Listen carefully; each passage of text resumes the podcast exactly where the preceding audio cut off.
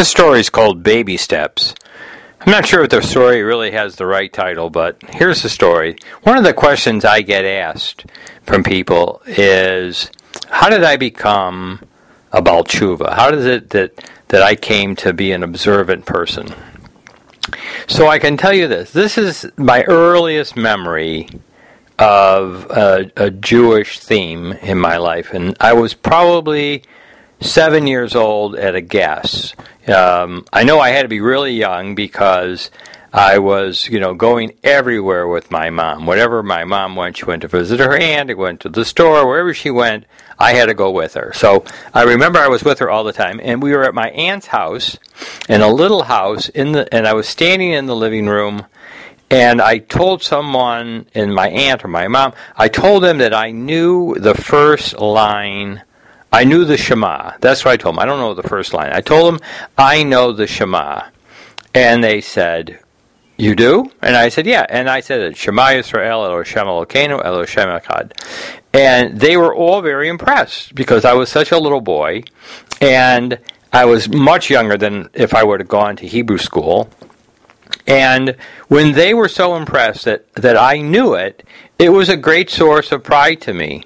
And I remember that very clearly that I was very proud that I knew what what I knew to be the Shema. Of course I know it to be much more now, but at the time that was the whole thing and it was it was very cool uh, that's the word I use to uh, to know it. You know, as I as we got older, and started going to the shul and started to go to shul on Shabbos morning on a regular basis.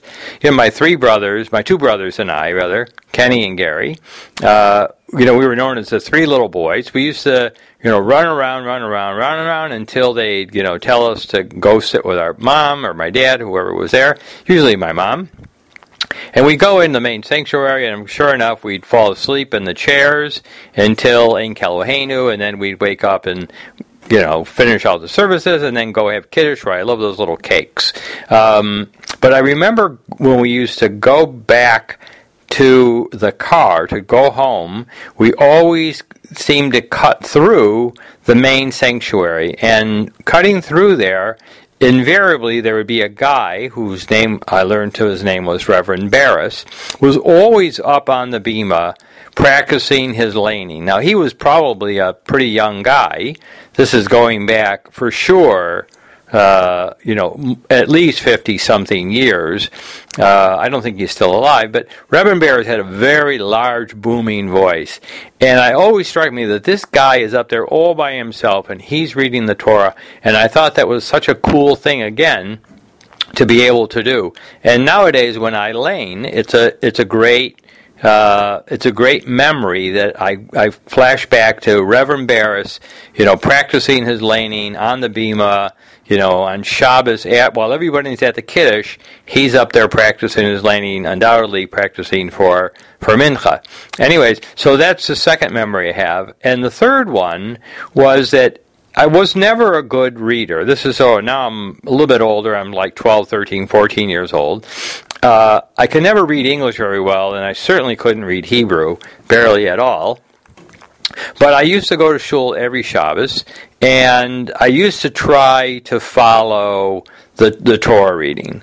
And, you know, it's, it's like an impossible thing to do because, first of all, if you don't know the language and you don't know the words, and the speed at which they're reading it is pretty fast.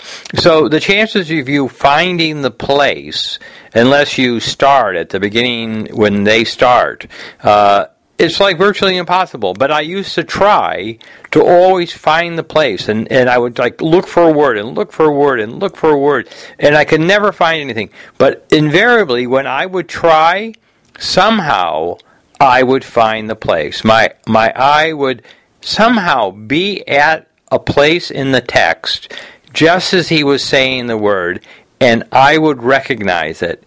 And the second word after that, and the third word after that, and then I would know that in fact I had found his place in the reading.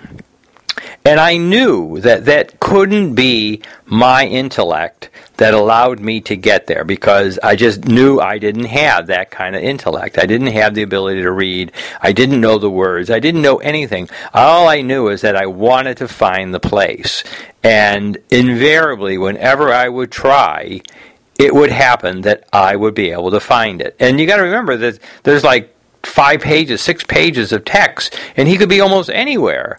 And somehow I would find my place. And that's how I knew that there had to be some some spiritual powers in the world. I call them spiritual because because they're not physical powers, but there's some there's some type of you know godliness out there or spirituality that allowed me to find the place.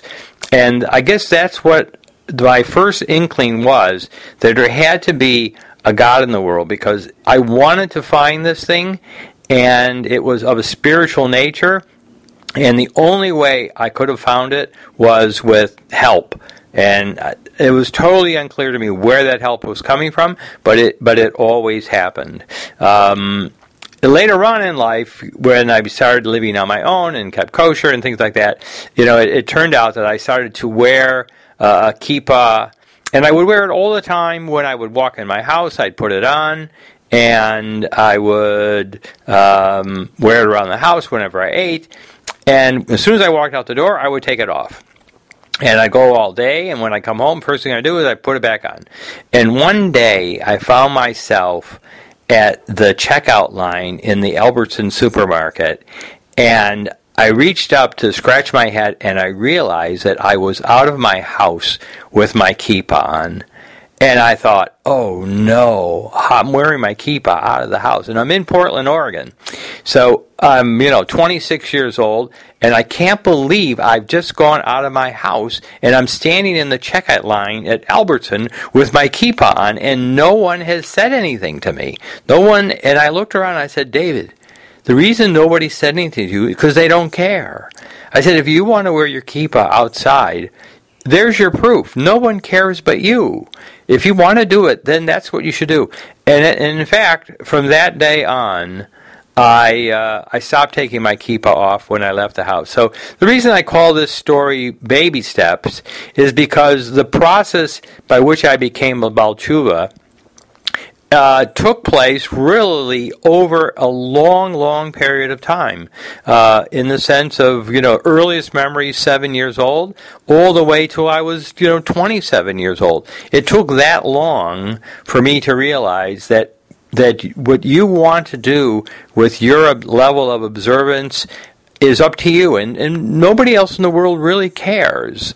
Um, and that's in a way empowering because it allows you to do what you really want to do without thinking that somebody else is going to think weird of you. Anyways, that's a story. I hope it gives somebody encouragement to take a baby step in that direction. And uh, that's the message. Have a great day. Bye.